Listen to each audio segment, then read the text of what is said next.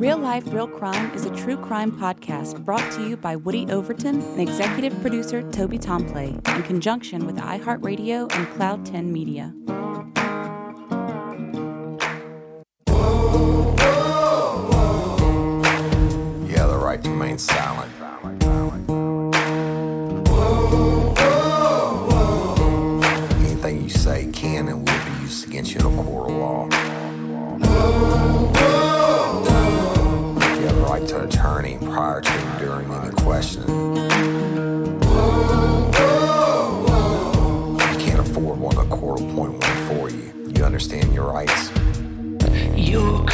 Spree was over, son. Yeah, you thought you had it licked. But Detective Overton made you should have turned to shit.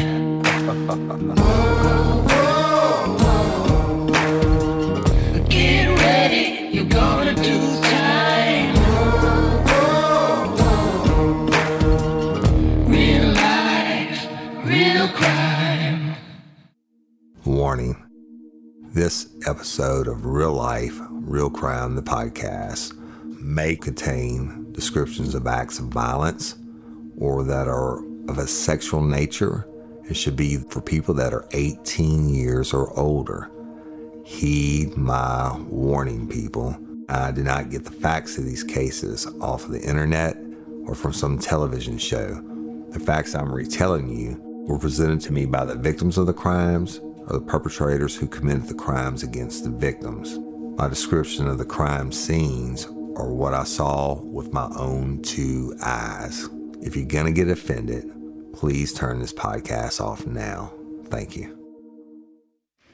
Hello, everybody, and welcome to this episode of Real Life, Real Crime, the podcast. And as always, I'm your host, Woody Overton. And then, y'all, doing something different again today. Um, and y'all, I want to preface this with all suspects are innocent until proven guilty. We're telling a story here, but all suspects are innocent until proven guilty. This is going to be a tough deal, and but it's a necessary deal. First of all, I want to say that Toby Tomplay is actually with me today. Toby Yo, what's up, lifers? And is producing this. We're recording on an at a remote location, so the sound quality, you know, he's a genius and he'll he'll fix it the best that he can. But we have microphones set up, and I'm in a large room with five family members on this case I'm about to tell you about. So I apologize for any audio or uh, issues and what have you.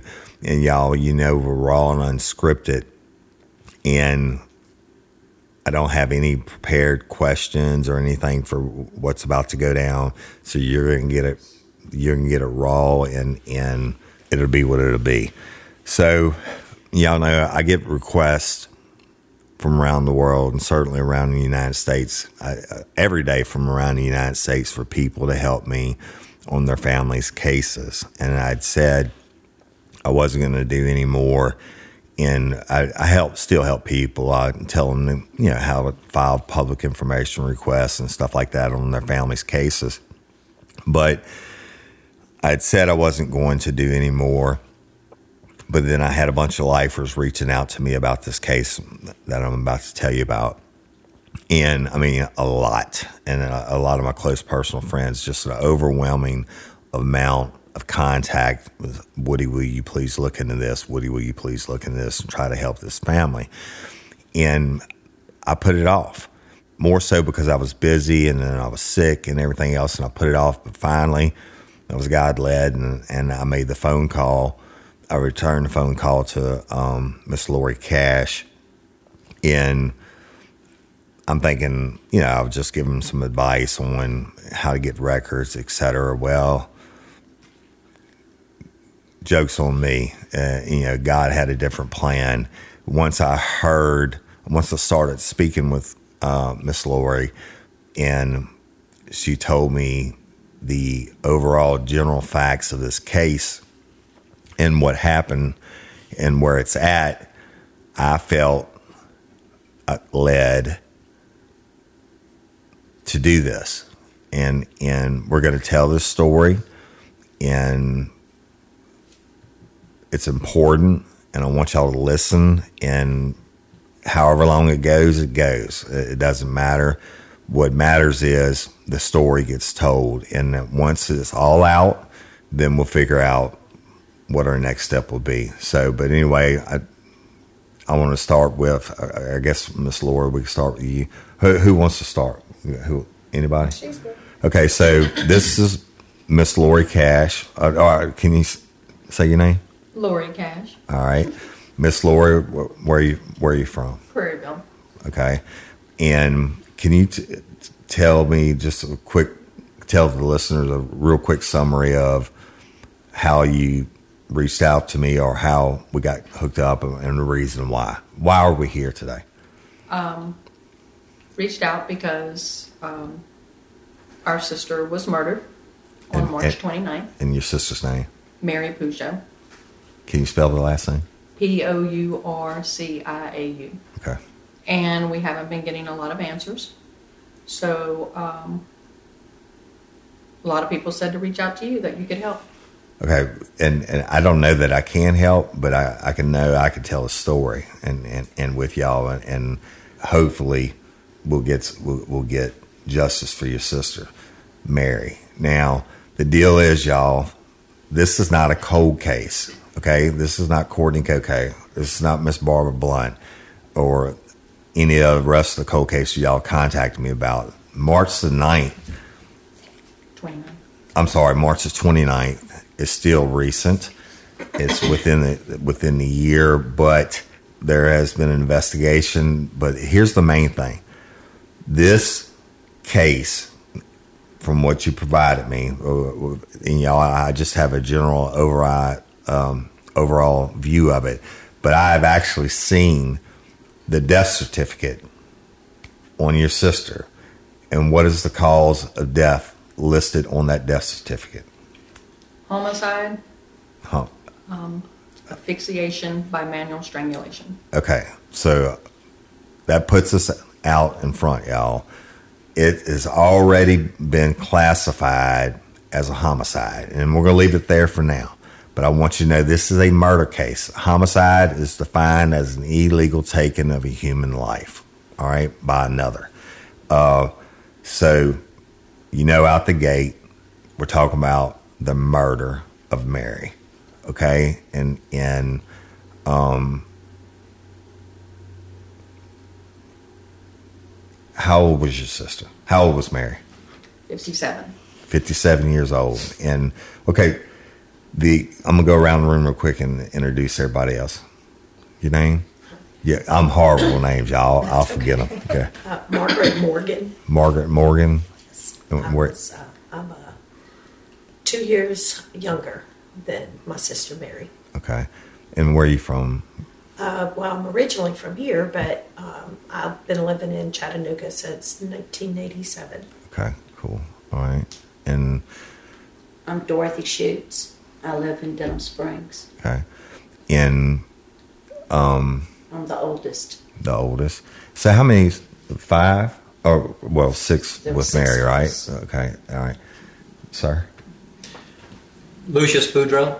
And uh, originally, I mean, we're from Pointe Coupee Parish, but I mean, the you know, I lived in Erwinville all my adult life, with my raised my children and everything there, and uh, I currently live now in French Settlement. Okay, all right. Laura Cluett. Um, I live in French Settlement. Okay. Been here 20 years. Okay.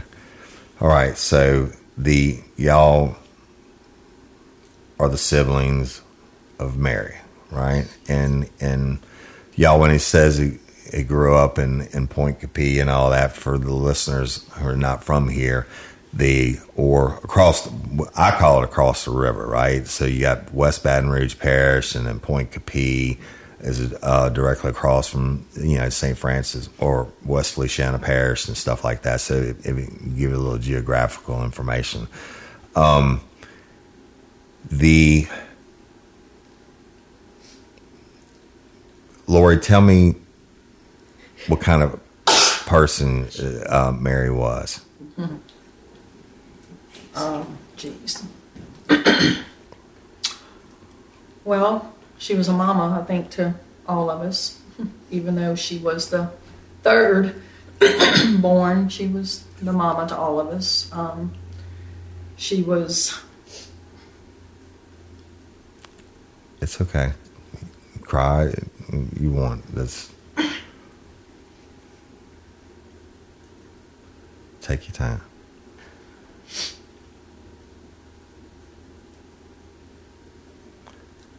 She was she kind of looked out for all y'all. Yeah. That gives me goosebumps. She was, um, she was an angel. That's about, the only way you really can describe her. Uh, she had oversight of all of us, and um, um, we did, we grew up with not a lot. Um, and she and my brother uh, always made sure that we had was um, uh, the type of family that if you had six of us and um, there was food, um, she'd give up her share Oh, to make sure that the younger ones ate. um, she was the kind that um, sacrificed her life to make sure that those uh, that she loved had. And this was every person that she met. yeah. I can uh, I can remember um, so many things about her, but I think the the most thing is I can remember her waking them up in the morning and uh, dressing them and carrying them to the bus station. And keep in mind we're on a pretty stair step, so not a whole lot have changed. Right. Yeah. Uh, well, she didn't wake us up to dress us. She actually dressed us while we were sleeping. But she gave. Um, Real life, real crime. Making content is an essential part of what I do to keep this show going, but it hasn't always been a seamless creative process. When I started out on Facebook, I didn't know how to do backgrounds or use different pictures, stagger my posts. You know, I basically I didn't know anything. Then I found Canva Pro, and it lets me design anything like a pro on any device. Designing with Canva Pro is amazingly fast and fun. Choose from thousands of templates that are easy to customize or start from scratch. Canva Pro is a design platform that empowers you to create and share stunning content in just a few clicks. Canva Pro has endless premium fonts, photos, videos, and so much more that add personality and edge to whatever you're designing.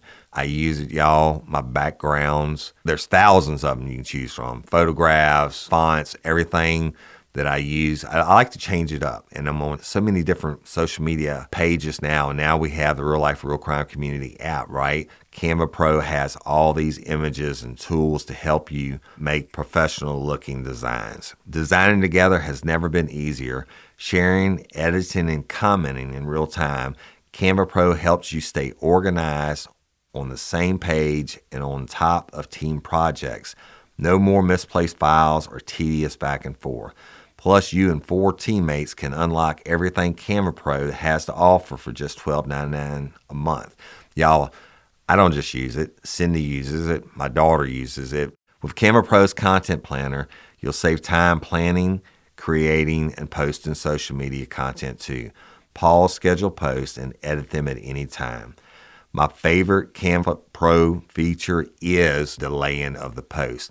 So I can sit down and, and, type out all these different posts and then schedule them through Canva Pro to be released at different times. It saves me a lot of time so I can bring you better content on real life, real crime. Design like a pro with Canva Pro. Right now, you can get a free 45 day extended trial when you use my promo code. Just go to canva.me slash RLRC to get your free 45 day extended trial. That's C A N V A dot M E slash R L R C. Canva.me slash RLRC. I remember trying to go back to college. So I was a grown woman at that point, right. had a child. Right. Life events had happened. And um, I went to college that day. There was like 100 people in the classroom. So I left because I couldn't feel like I could be around that many people. Right. I'm more of an introvert. Right. And um, the next day she went back to college with me. That's great. She was um, always gave you the support and the encouragement to make sure you knew that you could uh, be anything that you wanted to be. That's awesome. That was um, she was giving. So she went back with you to help you know that things were okay. Be I the big sister this. and and that's that's a, that's beautiful. There are so many stories that we could tell. Can, can you tell me more? Mary was, I'm the oldest, but Mary was my mama. Yeah. She, um, she helped me through so many difficult times in my life. She never found no one blaming anybody.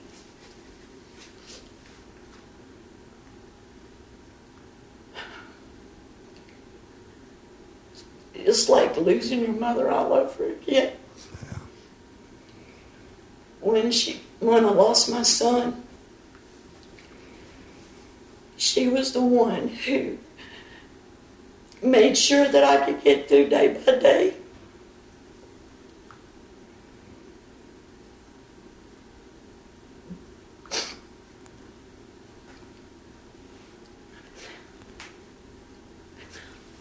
It's okay. All right.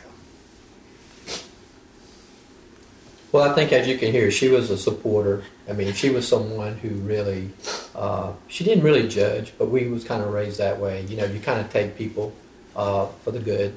Uh, not like, she, you know, it wasn't as she was perfect. Uh, none of us are in this world. But she was a good person. I mean, she, she had a tough life, tough childhood, and she didn't. She had a tough, tough adulthood. I mean, you know, she, she battled a lot of things with families and stuff, but she was a supporter. She stayed strong. She was an independent, strong person. For being such a small little woman, she was a scrapper, you know, as we would say. She was someone who, you know, would support. She had your back, and didn't matter if you was family or not. Once she loved you, you were family. So, you know, we were uh, very close, you know, uh, so uh, obviously, when it comes to things like that, you can drift in families. You can drift apart at times, but when things are really important, or when things are, you know, when you're up against a wall, you always knew you had someone like Mary, and she would be the one. She'd be the first one to call you and let you know she was there. Whatever you needed to do, she would support you. Uh, but she was also someone who believed in what was right. Mary wasn't someone who would, uh, you know, take a punch. you know, mean say something to someone and let you take a cheap way out. If, if you was wrong, she'd call you out. She was blunt. She was mm-hmm. honest about it. Cool. But she did it in a caring way. But she would also let you know you were wrong, you know, and that you should do right by it. And I think that was that motherly instinct in her. I think she tried to nourish, you know, nourish a lot of people when it came to that. I mean, she would be quick to stand by you. She loved you, but she would also let you know if you She'd you disappointed, if you were wrong, if you screwed up, Right. you know. So that's that was Mary in, in my way. In my view, she was always someone who was that you can go to and get an honest, non-biased opinion. She would give you the truth. She's going to tell you how the cow ate the cat. She ate, tell you how the cow ate the cat. For sure. Yeah, and we were all raised that way, but she was definitely one that you would rely on for such knowledge and Right. such. Can you tell me? Can you tell me? Well, no, I mean, she was definitely that way, and you might not like what she had to say. Right. Um, might be mad at her for a little bit, but then she was still calling you the next day. Right. And she wasn't just there for siblings and her kids. I mean, all of our kids. She's made important things for them. You know, so they're all having a hard time too, Yeah. because she just was there for all of them. And we have a big family, Right. but she was there for the most part for the big accomplishments and all of our kids' lives. Yeah. So she's a big giver, a, For sure. uh, a giver, but honest, Mm-hmm. and but she believed in doing what's right, Yeah. right, and y'all being here today is a, is a testament to that, right? I, I know this is not easy, and my heart goes out to you, and and it's a fraternity or or it's a club that nobody wants to be a member of, that having a loved one murdered, and no matter how many times I do it or I, I cover them or I work them, it never gets any easier. Um, but from what I just heard all y'all say, I guarantee you, if it was one of y'all that had been murdered, she'd be the first one in this ring. And and and and everything she said, believing in doing what's right, standing up and telling the truth, and letting you know how the cow ate the cabbage and all that. Well, guess what? Now it's time. Maybe can give up pieces of that back. By, uh, you're doing it already by being here and having the courage to stand up and tell Mary's story. So the um, I don't know. There's nothing I can say that's going to make it any easier. All right. But it, uh, I always like to ask a question like this. So, do you? What was her favorite thing to eat? Everything. Everything. She she? was picky, but she still ate everything. Could she cook good? Yeah. Yeah. Most people from across she? the river can.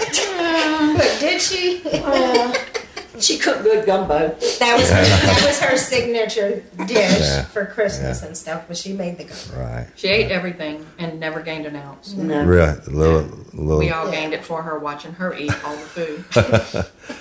Uh, but it must have been all that caregiving and Just ener- something. energy burning up. She She wasn't no bigger than a twig. Yeah. Uh, was she, a, she was she a happy person? Mm-hmm. Uh, it was- Yeah, she was a happy person. It's like last night, one of her granddaughters posted on Facebook that um, how she, you know, she's going to miss her for Christmas because Mary gave up everything to make sure everyone else had.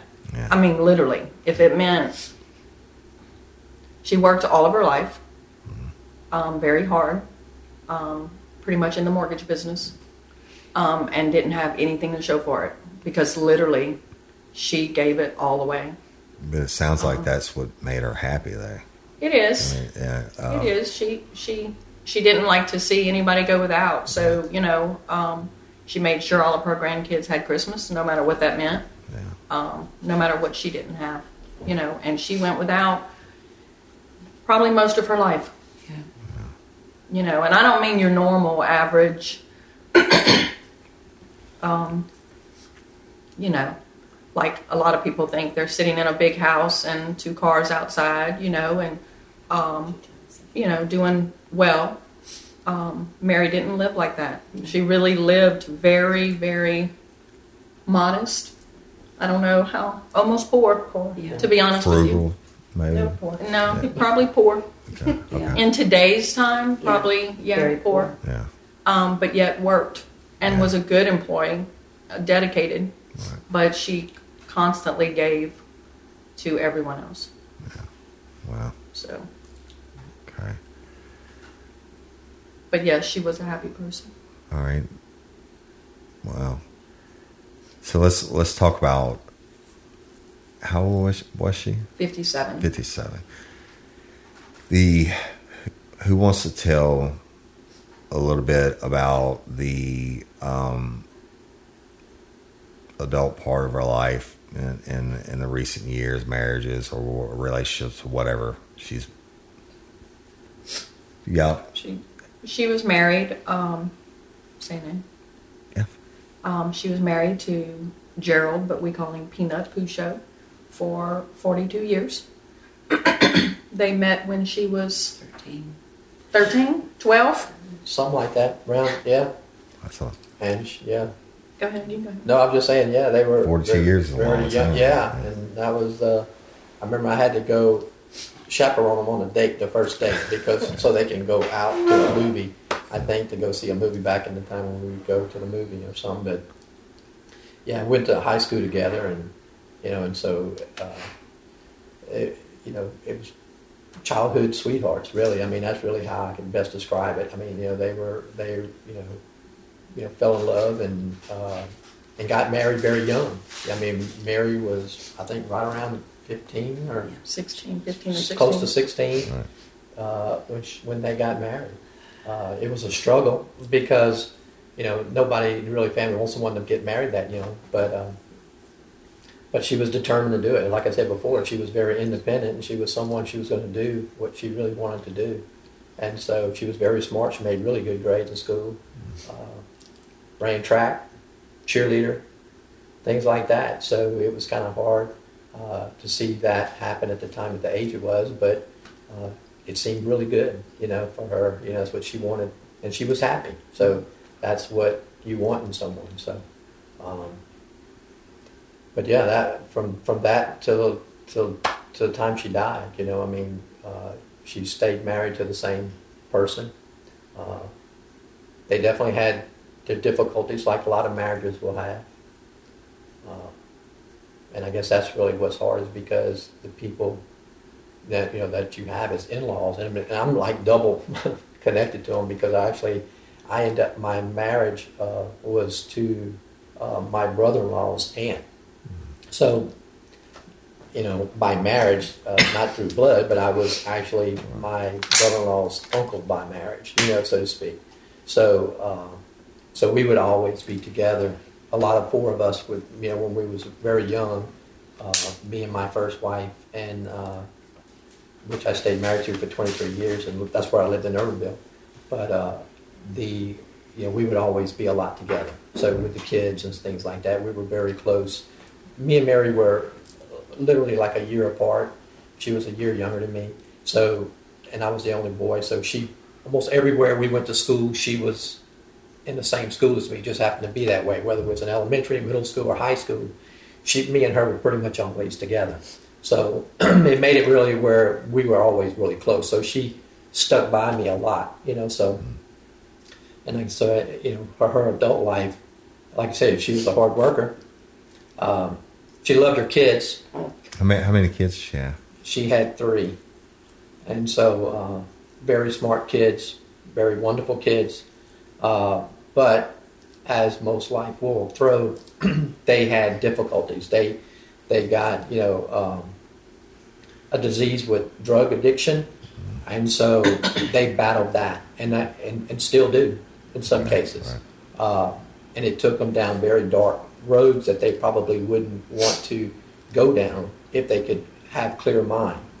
But she, when I say sacrificed and loved her kids, that was one of the things. I mean, she she would try to set them on the right page, try to have hard love, but still, she would do whatever she could do to help them with their kids or anything else. So it was very trying and stressful and disappointing times for her at times. You know, Right. she she was very private about certain things. She really didn't like to talk about the bad stuff. She'd rather talk about the good things and laugh and stuff.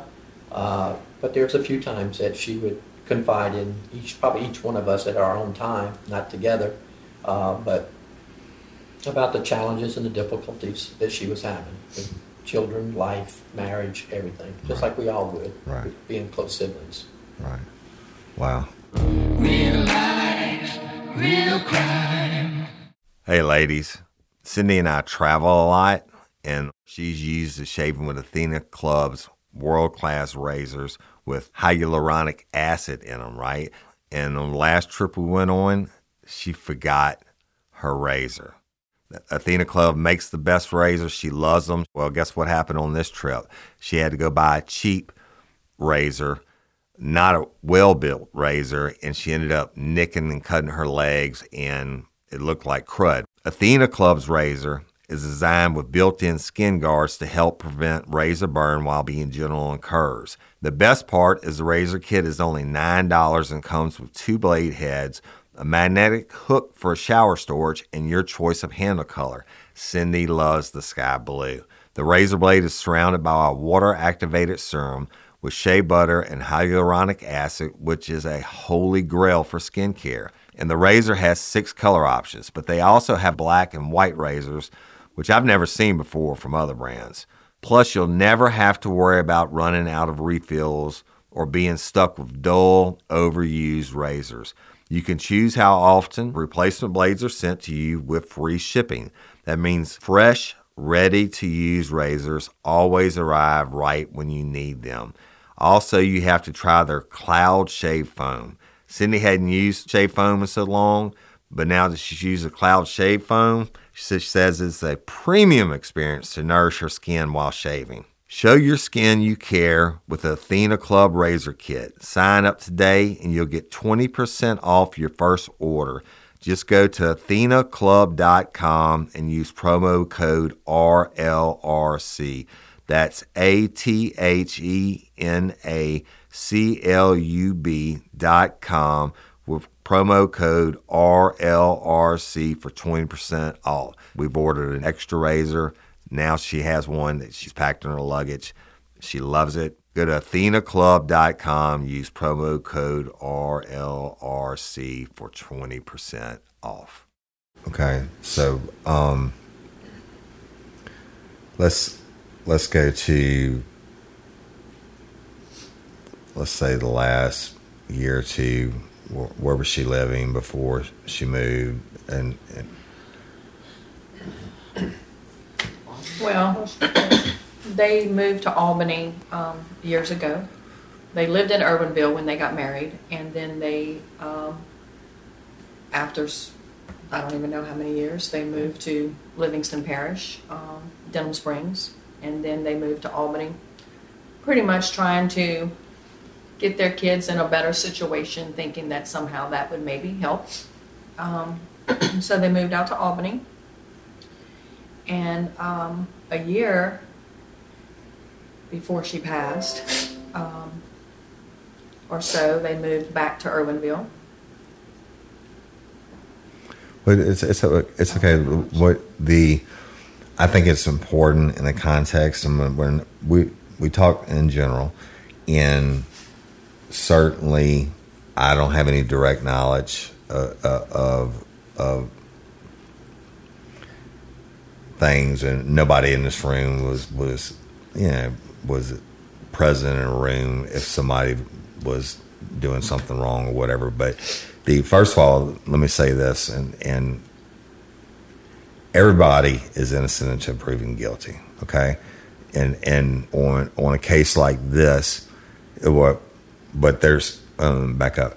Everybody's innocent until proven guilty, but everybody that's in prison had to become a suspect at some point, and the case had to be worked. And then you get arrested or indicted, and you go to trial or you plea out and you go to prison. Okay, uh, um, but on a story like this, I think it's important that we tell some of the base facts. We don't don't say names, or we can't. We won't even call them facts.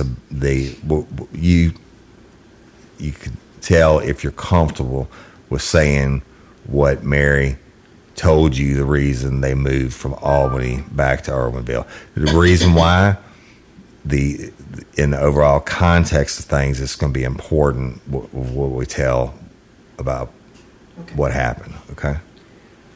Um, her husband Peanut was having an affair. Um, they moved away from Albany back to Erwinville to get away from the female that he was having the affair with. And you you- know this how, or y'all know this. Well, I know this because Mary told me, and he admitted it to me himself. Okay. And he told you also. Okay. Um, So they- it's it's it's common knowledge then. Yes, It, I mean, common it, knowledge. not, not only did she tell y'all, but he admitted it to He uh, at least some of y'all, and and so that was going on in, Albany with whomever. Uh, uh, we won't say names or what have you, even though y'all certainly know. Uh, um, so they moved from Albany back to Erwinville. Sounds kind of like a pattern, maybe like you were saying, sir, that that you know they or they moved to the LP to help maybe try to get the kids in a different situation away from the narcotic scene, what have you, to Denham and then to Albany. And then now he's had this affair and to take themselves out of that situation or maybe to take the temptation away from him from doing that or whatever, they move back to Erwinville. And when did they move back to Erwinville? Um, it was a what was it? Two years. Two years. Two years Okay. before she passed. Okay, and and um, but I, I'm going to say this, and this is going to sound really hard. It's but it's it's this is this I can prove, or at least this this is what the state of Louisiana says. She didn't just pass; she was murdered. No, you're right. and and and, and that I, I don't want the people to lose sight of that. We have the death certificate that she was murdered by she was strangled, and that's why we're in this room today. Yes. Right? And um, but I understand it's easier for you to say pass, right? I get that. So they moved back to Erwinville, and what happens? He had had a year long affair, um, so they moved back to Erwinville. Um, she tried to, was trying to Make it work. make it work. Um, Forty-two having- years is a long time, Exactly. right? Right. I, I can't even begin to imagine. Right, I've right. never had that, so I, you know, I didn't judge her for that. Um, did tell her when she asked my opinion that I don't think I could, but again, I'm not her, and I've never been in a 42 year marriage to say what I would or wouldn't do. So that I would back her whatever she chose to do. Um, so they moved back. She was not happy there. She did not. She didn't want to go back. Um, she didn't want to leave her home, even though it wasn't much of one. It was hers. Um, but she went um, because it was just. She thought maybe it would be easier. Um, you know, out of sight, out of mind, I guess. And so, um, she moved back, and they moved into a. They rented a mobile home um, actually a mobile home that has been in their family, in Peanut's family, for I don't even know what year this mobile home is. Probably 1920 or something. I don't know. It's No, Um, but it's been a while. it's an older home. it's an older single. but single it was their family home. Yeah. But it was. Trailer, it was yeah. one of their family. Um, his mother passed away there. His sister passed away there In that home, in that Wow. mobile home, correct? Um, and she hated it. She was miserable. But and you know this because y'all talked all the time. We did. We talked on a daily basis, um, sometimes multiple times a day. um, Well, and she always talked about moving out this way, yeah, back to where we all were. And she struggled with it. I mean, Yeah. this wasn't, you know, she didn't just move. She she actually moved out the house for a while before Yeah. they did that. She actually, while I was in Germany uh, for three years, she stayed in. I had a little investment house that we had uh, here, and uh, that I actually live in right now.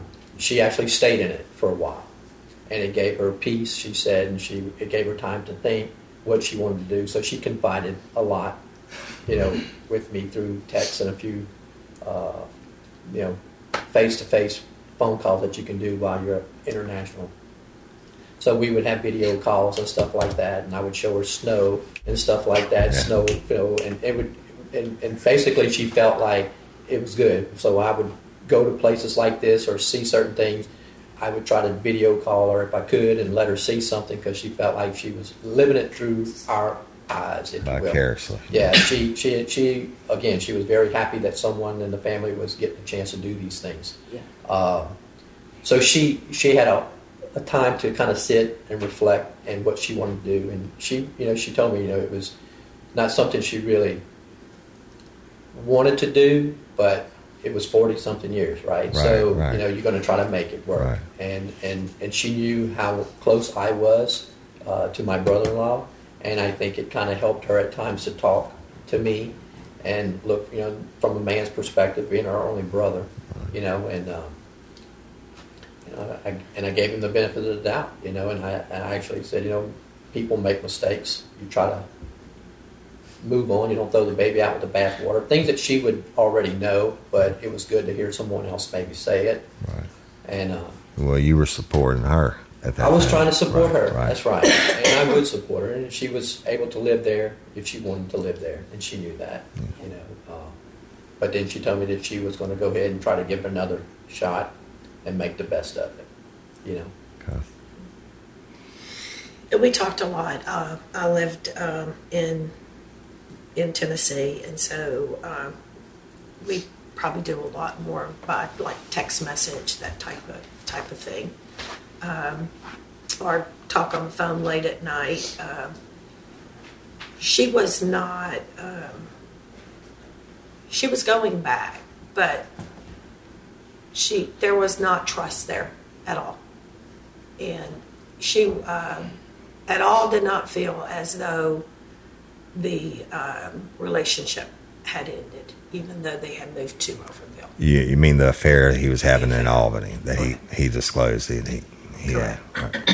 Um, she had come up to um, my place a couple of times, and we had talked because um, the future was looking as though they were going to uh, travel together.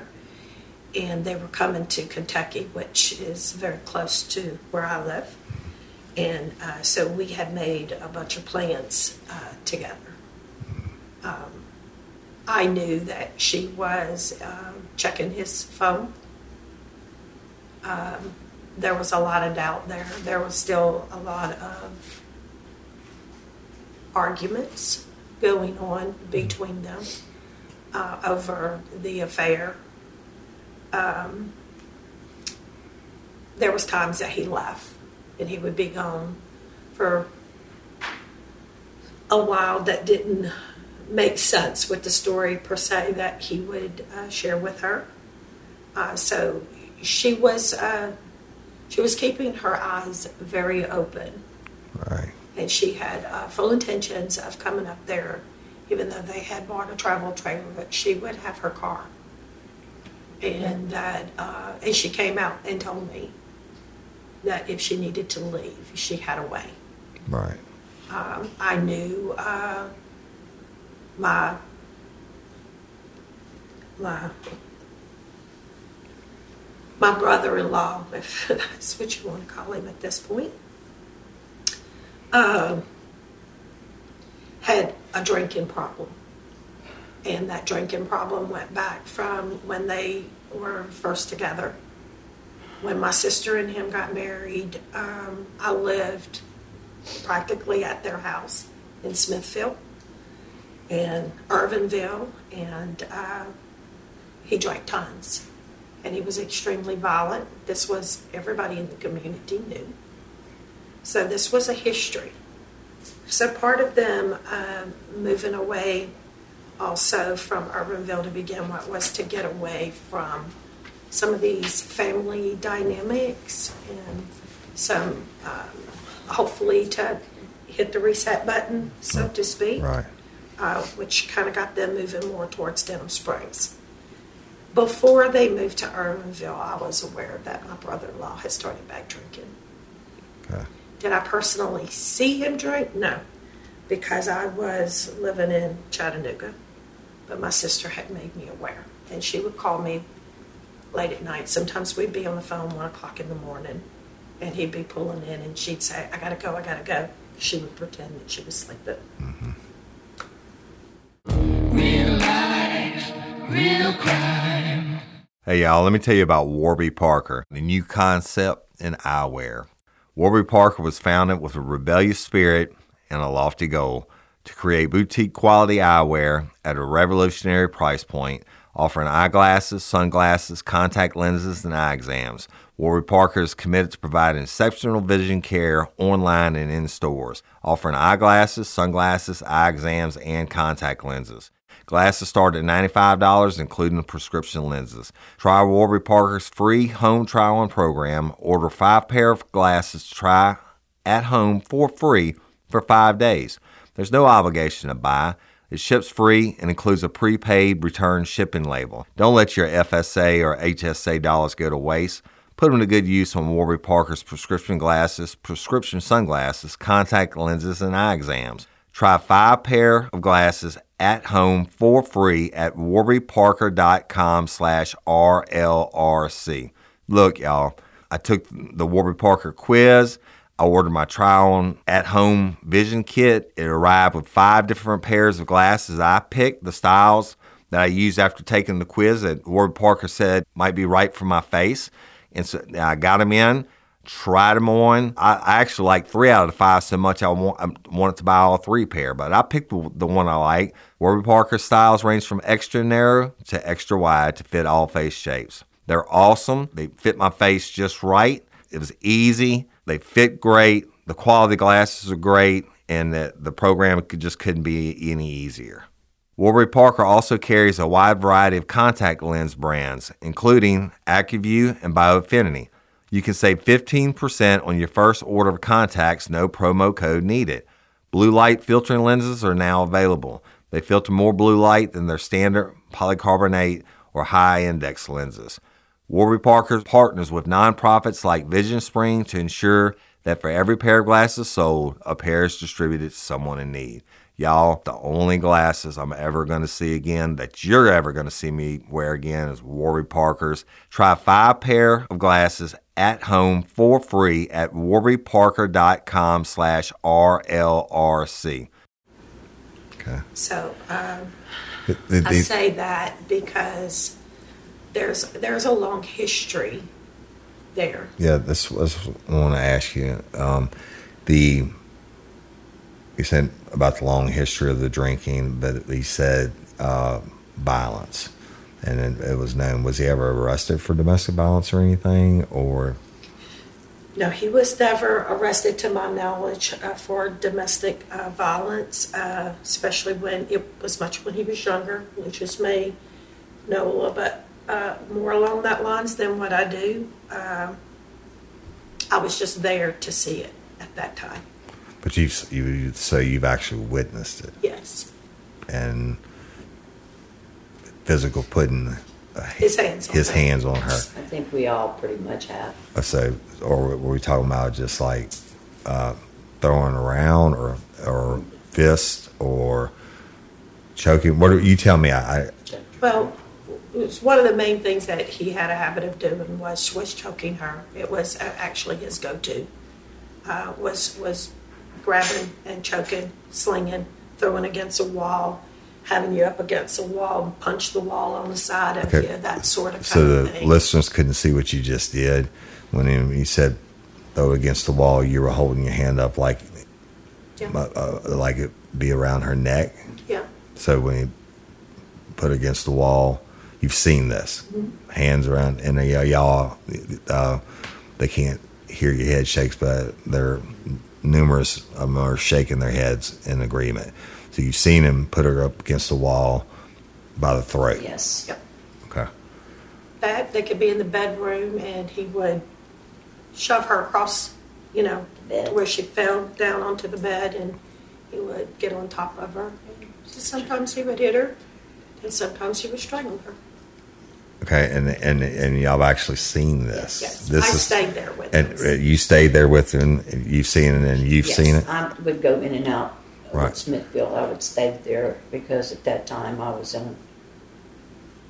This was, uh, uh, oh, sorry. Go ahead. This this was a rage for him when he drank. I mean, Yes. this this was a common. Um, it was something that they boasted on uh, in the community of his uh, craziness. So, So to it, speak. it, kind of saying a mean drunk. Yeah, he was Yeah, a mean Okay. he would Alright. pick fight, uh, go to bars, and Yeah. have big fights and things. And, and, and We Lucius may know more about that because he was probably seen a lot more in the bars than what I did. I saw more of the home. Yeah. Yeah, he, I mean, Peanut, you know, knowing him from very young.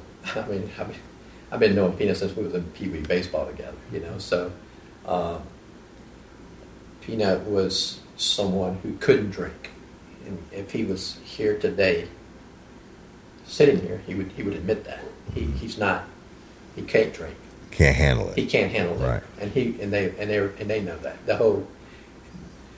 There's not a person that's in the family, whether it's Mary's side or his side, or even in the community, that would not tell you that.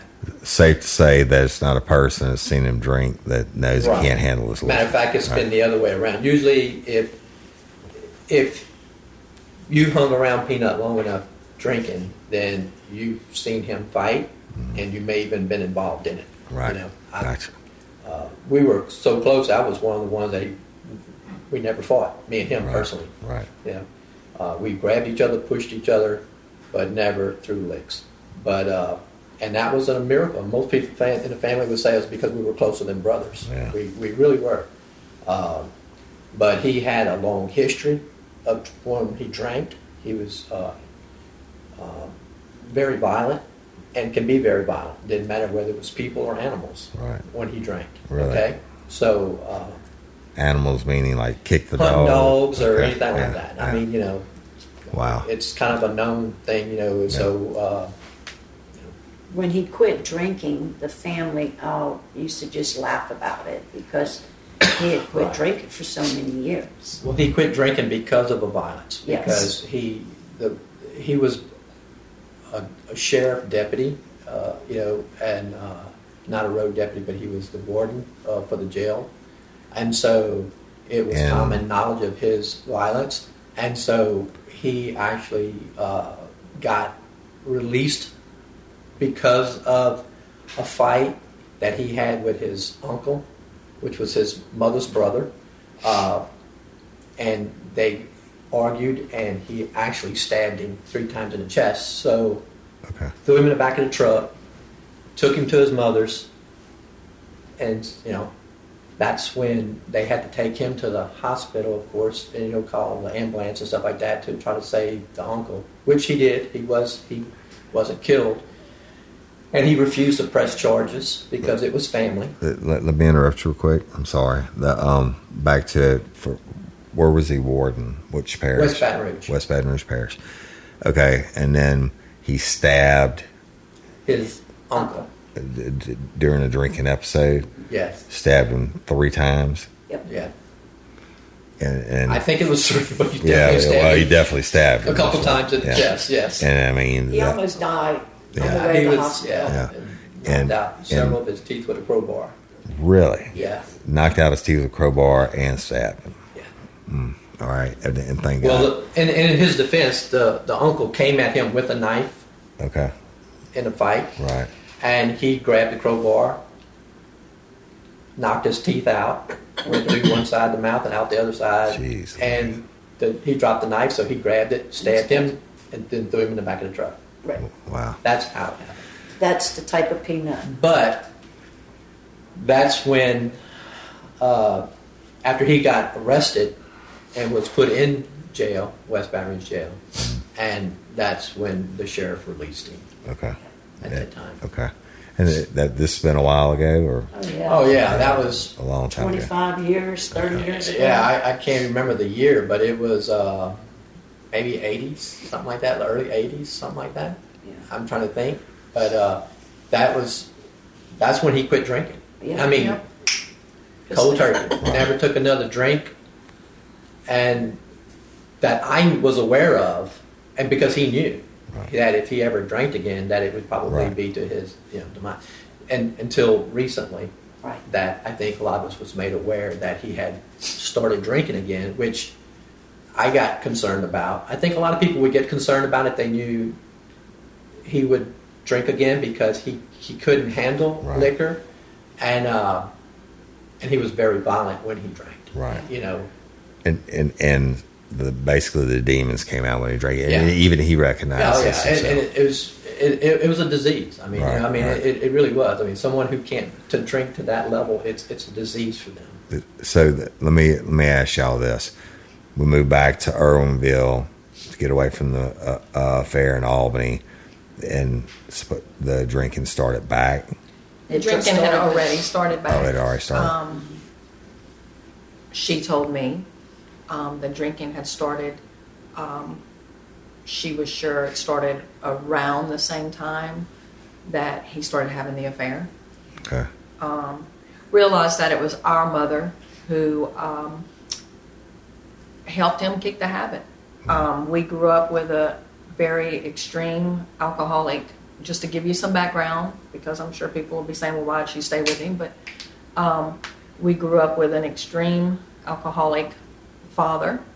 Um, there was all types of abuse that you only read about. At least I hope only most people read about it, but we actually endured it Um, and that went on for a lot of years. So this was common, um, or maybe maybe common's not the word that I'm looking for, but it was It's almost normal. comfortable. It was normal. It's what Yeah. we. We It's didn't what she any knew. it's what Yeah, right. right. It's it's what we all knew, and it's definitely what she knew, especially going from all of that um, Well, straight into a especially relationship at at, right at the young of age. Right. She that's that's you know Yeah. obviously y'all y'all have your own families and done your own things. So not everybody that is as as a um, victim of abuse grows up to be abusers or whatever. Right? There's Right. your, your survivors, but at her young ages, it sounded like she even had the chance to know anything different. Right? No. Okay. And um, our mother passed in 2002. Sorry. Um, so she did. She, we all adored Peanut. Um, th- I think this is very hard for us. Period. Um, but they, he was sober for over 30 years. To, to all of our knowledge, and he and was sober for and- over 30 years, but he was away from Erwinville. Okay, and y'all talked. You, know, Mary would have told you, and Oh, she, yeah. she told you when Oh, the drinking started. Yeah. Go back to Erwinville, in the. I want what I'd like to do now. Is is is we're gonna wrap up this first session, listeners, but I, um, we're gonna wrap it up with the preface of what happened in Erwinville, and this would have been before any of y'all knew about it.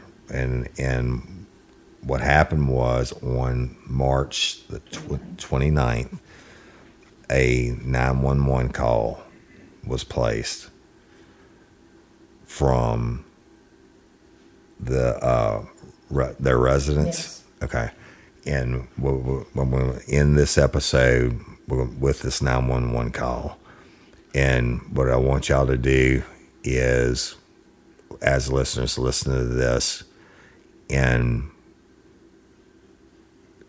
the next episode we're going to start with everything that happened or hasn't happened in this investigation. Okay. West Baton Rouge 911, where is your emergency? Ma'am, I got an emergency on on uh, on uh, Pacific Street, Irvingville. What's the address? One two four. Hold on, What's the address? hold on, ma'am. On one two four five three, Patricia Avenue. 12453 Patricia Avenue. Yes, ma'am. Yes, ma'am. What's going on? My mama is going. She's cold. She's not. She's going cold. She's, she's sick. And no, I need. I need an ambulance. Okay, take a couple deep breaths for me. She's cold, you said? All right. All right. All right. Please. Your grandmother is cold. Yes, she's not breathing. Uh, Does she have a pulse? I, I, does she have a pulse, Ron? No, she don't have a pulse. Okay. Hold on one. Is she on hospice? No, no, she's not on hospice. Okay. Hold on one second me. got COPD. What's your name? Tyler Cezanne. All right, Tyler. Hold on one second. I'm gonna transfer you over to Katie, and while I get the fire department in right, okay? Uh,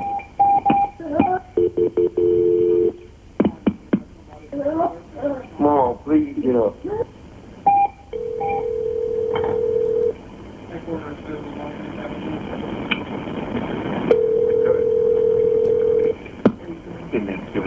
West Baton Rouge dispatch with a transfer. The address is 12453 1245 3 Patricia Avenue. Your cross street is Caulfield. All right. And what's going on there? Hello? Yes, yes ma'am. Yes, sir. Tell me what's I need a, I need a, I need a help over here at one two four, four five, one two four five three Patricia Avenue in Irvingville. My mom's not breathing. I, I need, I need somebody here right now. Okay, she's on the floor right now. Where? Yes, she's on the floor, man. I, right now, she's not breathing. She has no pulse. When's the last time anybody saw her? My, my mom was doing him here with her last night. Okay, She was doing night. turns, walking clothes. And is she feeling, is she cold to the touch right now? Yes, she's cold to the touch, buddy. I need help right now. Okay, I got him getting that way. How old is she? She's 55, 57. 57? Yes, sir. Yes, sir. Okay. All right. Okay, they can never help you out, buddy. They should be there shortly. Yes, sir. I mean, You help. any kind of medical problems? She has COPD, buddy. Okay. Six years. All right. Just All right. try to get somebody in here as fast as y'all can, please. They're on the way. What is your name, sir? I'm Joseph Tyler Faison. All right, Mr. Joseph. And a phone number for you. 225 six years. All right, sir. I got the ambulance here to help you out, okay? Okay. Send them quick. Send them quick, buddy. All right. Thank you, sir. All right.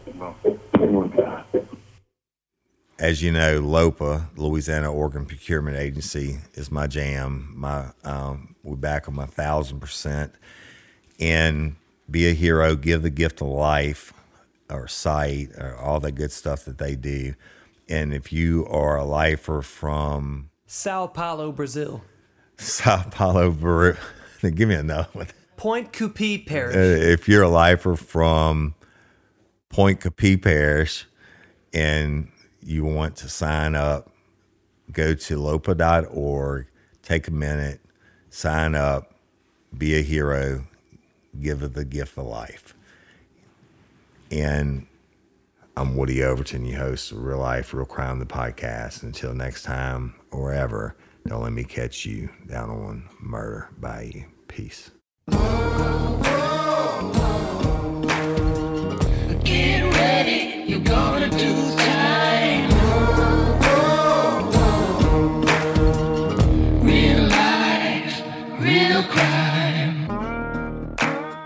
Real Life, Real Crime is a true crime podcast brought to you by Woody Overton and executive producer Toby Tomplay in conjunction with iHeartRadio and Cloud 10 Media.